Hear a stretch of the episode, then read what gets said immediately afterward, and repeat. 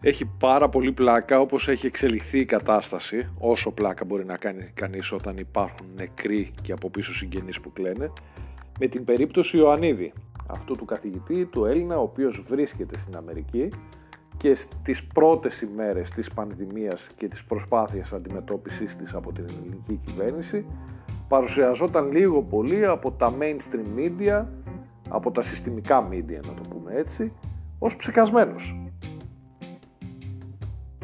Και ξαφνικά δεν παρουσιάζεται ως ψεκασμένος, γιατί το lockdown, η καραντίνα, ο εθελοντικός εγκλισμός, ο αναγκαστικός όπως θέλετε πείτε τον, απέτυχε.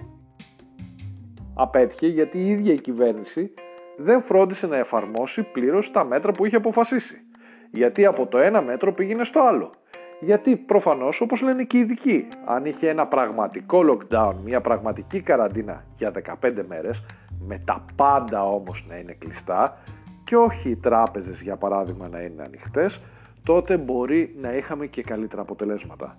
Αν ο κύριος Γεωργιάδης δεν βιαζόταν να ανοίξει τον τουρισμό, ο ίδιος παραδέχτηκε βέβαια σε δελτίο ειδήσεων ότι μπορεί να έκανε κάτι διαφορετικά σύμφωνα με ηχητικό που έπαιξε, ασχέτως αν μετά το αρνούταν, τότε θα μπορούσαμε να είχαμε κάτι καλύτερο σήμερα. Δεν το έχουμε όμως, δεν έχουμε 1086 εμβολιαστικά κέντρα αυτή τη στιγμή, δεν έχουμε τα εμβόλια που θα έπρεπε, δεν έχουμε τη σιγουριά για την επόμενη μέρα μετά από ένα χρόνο καραντίνας. Τέτοια μέρα το 2020 τα χέρια μας είχαν πραγματικά ανάψει, είχαν ξεφλουδίσει από το πολύ πλήσιμο.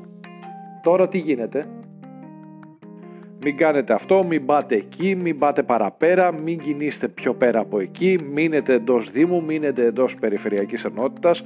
Όχι ότι όλοι ήμασταν και τα καλύτερα παιδιά. Μια βόλτα στο σούπερ μάρκετ ήταν αρκετή για να πείσει και τον πιο δύσπιστο ότι κάποια μέτρα δεν εφαρμόζονται. Όπως για παράδειγμα η απόσταση των δύο μέτρων. Ούτε για αστείο. Όλοι πάνω στα λαχανικά να προλάβουμε τις καλύτερες μελιτζάνες. Να του λες του θείου κάντε λίγο πιο πίσω κύριε και να σε κοιτάει σαν εξωγήινο, λες και το έβρισες στο σπίτι, λες και του είπες κάτι για την κόρη του. Η κόρη μπορεί να είναι το καλύτερο κορίτσι, αλλά τα δύο μέτρα δεν τα κρατάτε κύριε, οπότε κάντε λίγο πιο πίσω να πάρουμε αέρα. Λίγο λοιπόν η κυβέρνηση που έχασε την μπάλα και δεν ήξερε τι της γίνεται. Λίγο από την άλλη ότι και εμείς αυτά τα δύο μέτρα δεν τα κρατήσαμε ποτέ και βγήκαν και κάποιοι άλλοι πραγματικά ψεκασμένοι και όχι ο Ιωαννίδης να πούν ότι η μάσκα δεν αποδίδει και ήρθαν και έδεσαν τα πράγματα. Η μάσκα μπορεί να αποδίδει. Φυσικά και σε κλειστούς χώρους μοιάζει απαραίτητη τουλάχιστον με τα μέχρι στιγμής επιδημιολογικά δεδομένα. Τώρα έξω στο δρόμο αν κρατούσαμε την απόσταση των δύο μέτρων μπορεί να μην χρειαζόταν.